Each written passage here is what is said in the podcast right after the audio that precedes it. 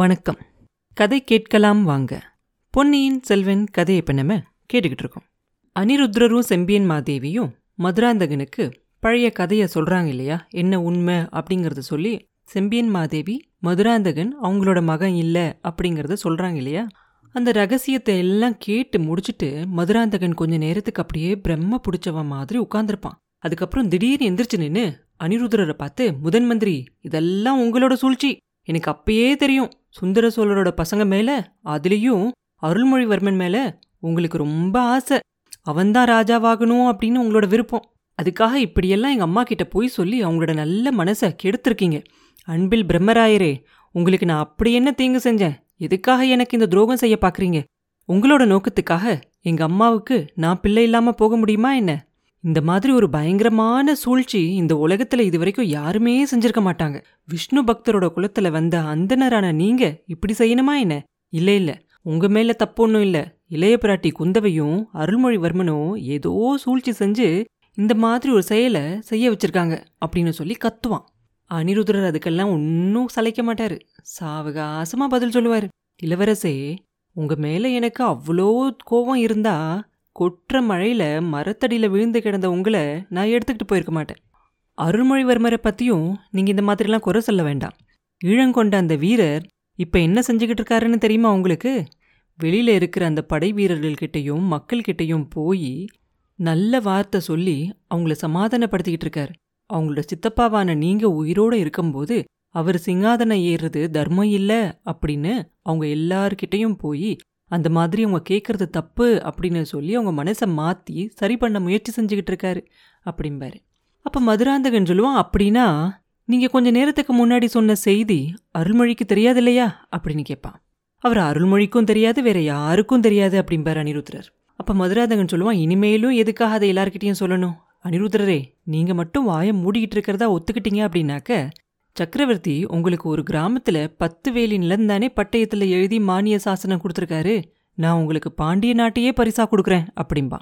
அப்ப அனிருத்ரர் சொல்லுவாரு நான் வாயை மூடிக்கிட்டு இருக்கிறதுக்கு நீங்க பாண்டிய நாட்டை கொடுக்க வேண்டிய அவசியம் இல்லை. உங்க அம்மாவோட கட்டளை ஒன்னே போதும். அவங்க கிட்ட சொல்லுங்க அப்படிம்பார். உடனே மதுராந்தகன் அவனை வளர்த்த அம்மாவை அப்படியே பரிதாபமா பார்ப்பான். அவங்க சொல்லுவாங்க மதுராந்தகா அனிருத்ரர் சொல்றது சரிதான். அவருக்கு இருபது வருஷத்துக்கு முன்னால இருந்து என்னோட ரகசியம் தெரியும். அன்னைக்கு அவரு மகாராணி இது உங்களோட ரகசியம். நீங்களா யார்கிட்டயாவது சொன்னாலே ஒழிய என் வாயால் யார்கிட்டேயும் நான் சொல்ல மாட்டேன். இது சத்தியம் அப்படின்னு சொன்னார். இதை இன்னைக்கு வரைக்கும் அவர் நிறைவேற்றிக்கிட்டு இருக்காரு. சோழ குலத்துக்கு உண்மையாக நடக்கிறதா இவர் சத்தியம் செஞ்சு கொடுத்துருக்காரு. ஆனாலும் சுந்தர சோழ சக்கரவர்த்தி கிட்ட கூட சொன்னதில்லை. நீ சோழ சிம்மாசனத்தில் ஏறுறதுக்கு நான் சம்மதிச்சிருந்தா கூட இவர் அப்பயும் பேசாம தான் இருந்திருப்பாரு அப்படின்னு சொல்லுவாங்க. அப்போ அனிருத்ரர் சொல்லுவாரு ஆமா தாயே பேசாமல் இருந்திருப்பேன். ஆனா மனசுல பொய்ய வச்சுக்கிட்டு முதன் மந்திரி உத்தியோகம் பார்த்துருக்க மாட்டேன். ஸ்ரீரங்கநாதருக்கு சேவை செய்ய போயிருந்திருப்பேன் அப்படிம்பாரு. அப்ப செம்பியன் மாதேவி சொல்லுவாங்க அனிருத்ரர்கிட்ட அதுக்கு எந்த அவசியமும் வரப்போறதில்ல. மதுராந்தகன் சிங்காதனம் ஏறமாட்டான். என் விருப்பத்தை நிறைவேற்றுவான். அவனே ராஜ்யம் வேண்டாம் அப்படின்னு சொல்லிடுவான் மகனே ஆமா அப்படின்னு ஒத்துக்கோ அப்படின்னு சொல்லி அவனை பார்த்து கேட்பாங்க. அப்ப அவன் சொல்லுவான் தாயே அப்படின்னா நான் சிங்காதனம் ஏறுறதுக்கு தடையா இருக்கிறது நீங்க ஒருத்தர் தானா? நான் உங்க வயிற்றுல பிறந்த பையன் இல்லை அப்படின்னே வச்சுக்கிறேன். இருபது வருஷத்துக்கு மேல உங்க வயித்துல பிறந்த பிள்ளையோட மேலா அருமையா என்னை வளர்த்துருக்கீங்க. இப்ப எதுக்காக எனக்கு இந்த துரோகம் செய்றீங்க? நான் உங்களுக்கு என்ன தீங்கு செஞ்சேன்? அப்படின்னு சொல்லி கேட்பான். அப்ப மறுபடியும் செம்பியன் மாதேவி ரொம்ப பொறுமையா அவனுக்கு எடுத்து சொல்லுவாங்க. குழந்தை நீ எனக்கு ஒரு தீங்கும் செய்யல. நான் தான் உனக்கு பெரிய தீங்கு செஞ்சுட்டேன். இவ்வளோ நாளும் உன்னை என் வயித்துல பிறந்த மகன மாதிரியே வளர்த்து வந்துட்டேன். இப்ப நீ என் மகன் இல்ல அப்படின்னு நான் சொன்னா உன் மனசு எவ்வளோ புண்ணாகும் அப்படிங்கிறது எனக்கு தெரியாதா? என் ஆயுஸ் இருக்கிற வரைக்கும் இதை நான் வெளியில் சொல்லாமல் இருக்கணும் அப்படின்னு தான் நினச்சேன். ஆனால் என் கணவருக்கு நான் கொடுத்த வாக்குறுதி நிறைவேற்றணும். நான் புகுந்த சோழ குலத்துக்கு துரோகம் செய்யக்கூடாது. சோழ பிறக்காதவனை சோழகுல சிங்காசனத்தில் ஏற்றி வைக்கக்கூடாது ஏற்றுறதுக்கு நான் உடந்தையாகவும் இருக்கக்கூடாது. என் மனசு இதை பற்றி எவ்வளோ வேதனைப்பட்டுச்சு தெரியுமா? நீ என் மகன் இல்லை அப்படின்னு கொஞ்சம் நேரத்துக்கு முன்னாடி உன்கிட்ட சொல்லும்போது கூட என் நெஞ்சே உடஞ்சு போயிருச்சு. கடைசி வரைக்கும் சொல்கிறதுக்கு தயங்கினேன். மனசு ஒரே குழப்பமா இருந்தது. என்னோட கடமை என்ன? தர்மம் என்ன? அப்படின்னு தெரிஞ்சுக்கிறதுக்காக தான் நம்பியாண்டார் நம்பிக்கிட்ட போயிருந்தேன். அந்த மகான் தர்மத்தை எனக்கு விளக்கமா எடுத்து சொன்னார். உலகத்துல இருக்கிற எல்லாருமே அந்த சிவனோட பசங்க தான். சிவபக்த சிரோன்மணியான நீங்க சொந்த குழந்தை அப்படின்னும் வளர்த்த குழந்தை அப்படின்னும் பிரிச்சு பார்க்க மாட்டீங்க. உங்களோட சொந்த சொத்து எல்லாத்தையும் வளர்த்த மகனுக்கே கொடுங்க. ஆனா ராஜ்ய சமாச்சாரம் வேற. நம்மளோட பொய் மூலமா இன்னொருத்தரோட நியாயமான உரிமையை தடை செய்யறது பாவம். சோழ குலத்துல பிறக்காதவன்னு தெரிஞ்சு சோழ சிங்காதனத்தை ஏத்தி வைக்கிறது குல துரோகமாகும். உங்க மகன்கிட்டயும் சக்கரவர்த்தி கிட்டையும் உண்மையை சொல்லிடுறது தர்மம் அப்படின்னு அவர் எனக்கு எடுத்து சொன்னாரு. கேட்டுக்கிட்டு திரும்பி வந்தேன். மகனே நீ என் சொந்த மகன் இல்லை அப்படின்னு சொல்றதுல எனக்கு சந்தோஷம் இருக்க முடியுமா? சக்கரவர்த்தி கிட்ட சொல்லும்போது தான் எனக்கு இதை பத்தி பெருமையா சொல்ல முடியுமா?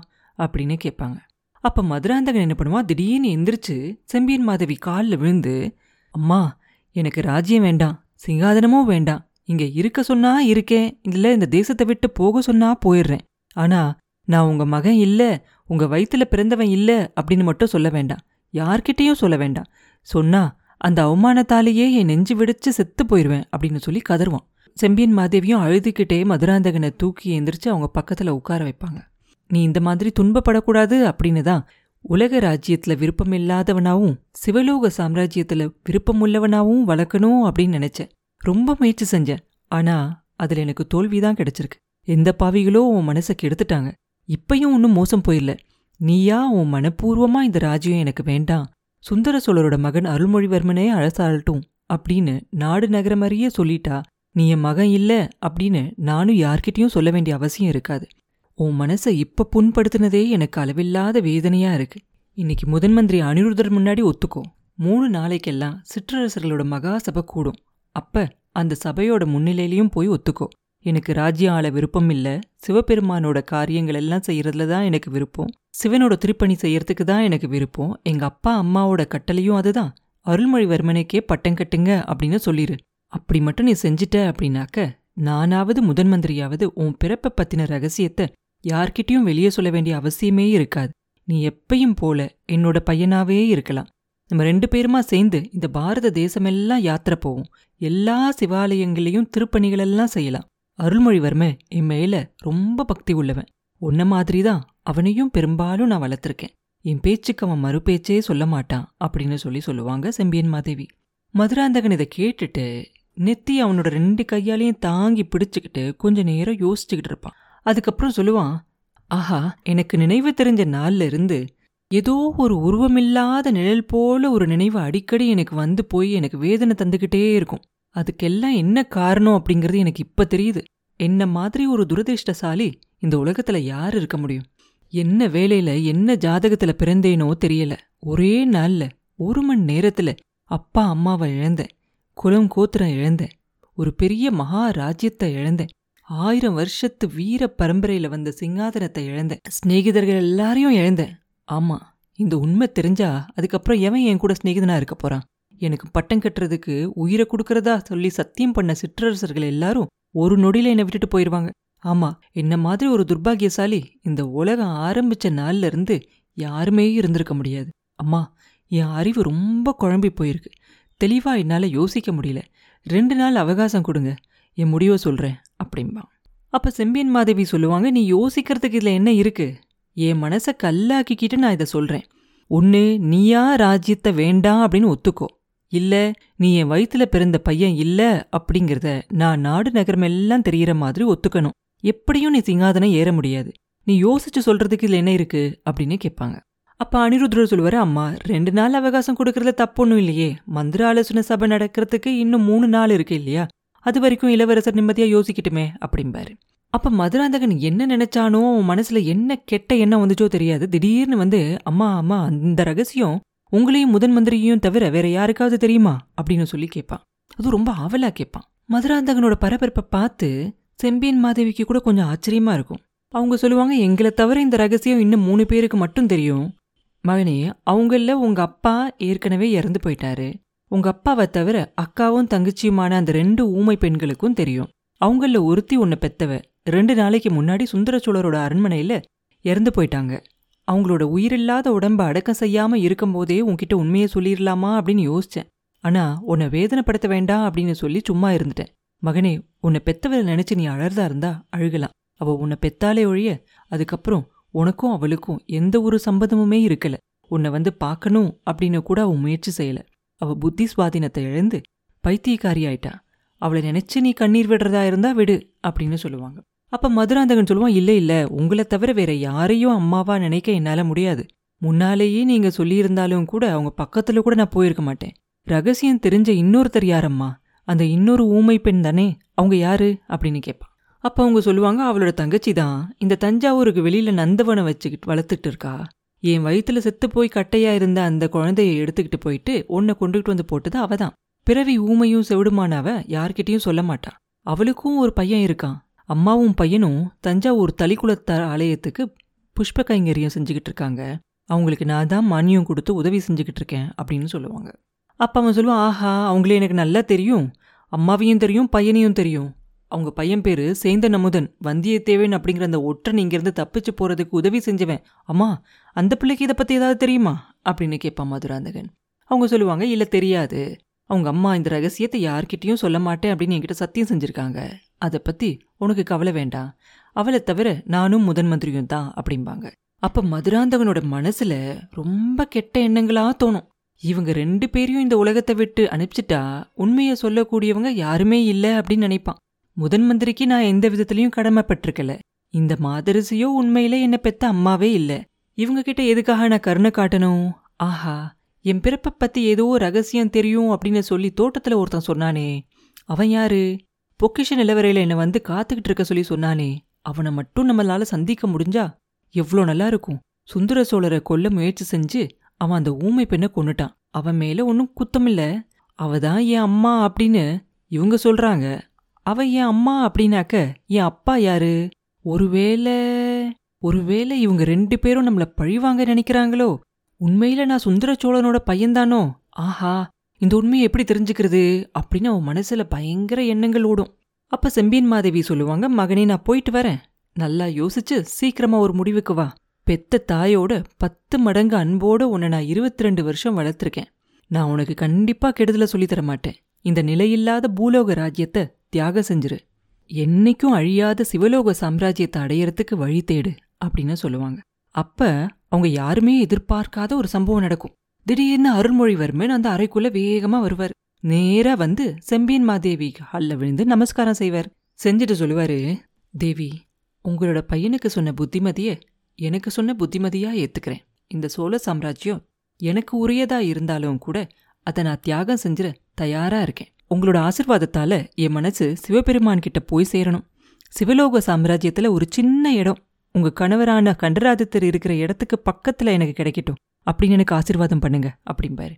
இதை கேட்டு செம்பியன் மாதேவியும் முதன் மந்திரி அனிருத்தரருக்கும் அப்படியே ஆச்சரியப்பட்டு ஒருத்தர் ஒருத்தர் பார்த்துக்குவாங்க. அப்போ அருள்மொழிவர்மர் சொல்லுவார் கொஞ்ச நேரத்துக்கு முன்னாடி நீங்கள் உங்கள் பையன்கிட்ட சொல்லிக்கிட்டு இருந்தது எல்லாத்தையும் நான் விருப்பமில்லாமல் கேட்குற மாதிரி ஆயிருச்சு. மன்னிச்சுக்கோங்க. இந்த மாளிகையை சுத்தி நின்ன ஜனங்களை கோட்டைக்கு வெளியே கொண்டு போய் சேர்த்துட்டு திரும்பி வந்தேன்.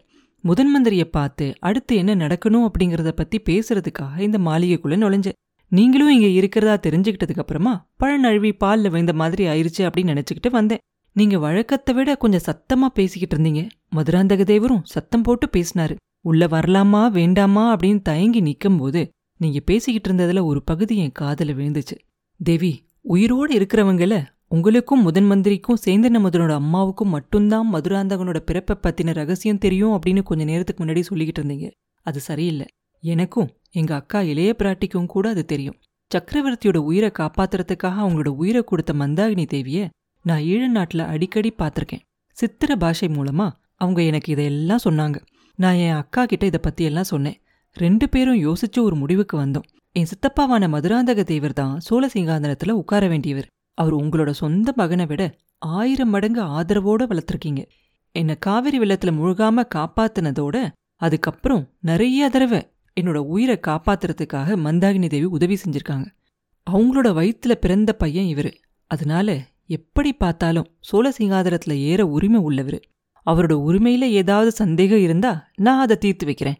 சோழ சிங்காதனத்தில் எனக்கு இருக்கிற உரிமைய உங்க காலடி மேல ஆணையா சொல்றேன் அதை நான் தியாகம் செஞ்சிருவேன். அதனால நீங்க மதுராந்தக தேவர் உங்க பையன் இல்ல அப்படின்னு சொல்ல வேண்டிய அவசியமும் இல்ல. மதுராந்தக தேவர் சோழ சிங்காதனத்தை தியாகம் செய்ய வேண்டிய அவசியமும் இல்ல அப்படின்னு சொல்லுவாரு. இப்படி அவர் சொல்றத கேட்டுட்டு அந்த அறையில இருந்த மூணு பேருமே ஆச்சரியப்பட்டு போய் பிரமிச்சு போய் நிப்பாங்க. அவங்கள அனிருத்ரர் தான் முதல்ல பேசுவாரு. இளவரசே நீங்க இப்ப சொன்ன வார்த்தைகள் எல்லாம் காவியத்திலையும் இதிகாசத்திலையும் எழுத வேண்டியது. கருங்கல்லையும் செப்பேடுகள்லையும் பொன் தகடுகள்லையும் பொறிக்கப்பட வேண்டிய வார்த்தைகள். ஆனா இங்க இருக்க நம்ம மட்டும் இந்த விஷயத்தை தீர்மானம் செய்ய முடியாது. சக்கரவர்த்தியையும் மற்ற சிற்றரசர்களையும் கலந்து ஆலோசனை செய்யணும். அதுக்கப்புறம் பின்னாடி ஒரு காலத்துல உண்மை வெளியே வந்தா மக்கள் என்ன சொல்லுவாங்க அப்படிங்கறதையும் கொஞ்சம் யோசிச்சு பார்க்கணும். இளவரசே மகாசபை கூடுறதுக்கு இன்னும் மூணு நாள் இருக்கு. அது வரைக்கும் நம்ம ஒரு ஒருத்தரும் நிதானமா ஆழ்ந்த யோசனை செஞ்சு பார்ப்போம் அப்படின்னு சொல்லுவார். அப்புறம் என்ன நடந்துச்சு அப்படிங்கறத அடுத்த பதிவில் பார்ப்போம். மீண்டும் உங்களை அடுத்த பதிவில் சந்திக்கும் வரை உங்களிடமிருந்து விடைபெறுவது உண்ணாமலே பாபு. நன்றி.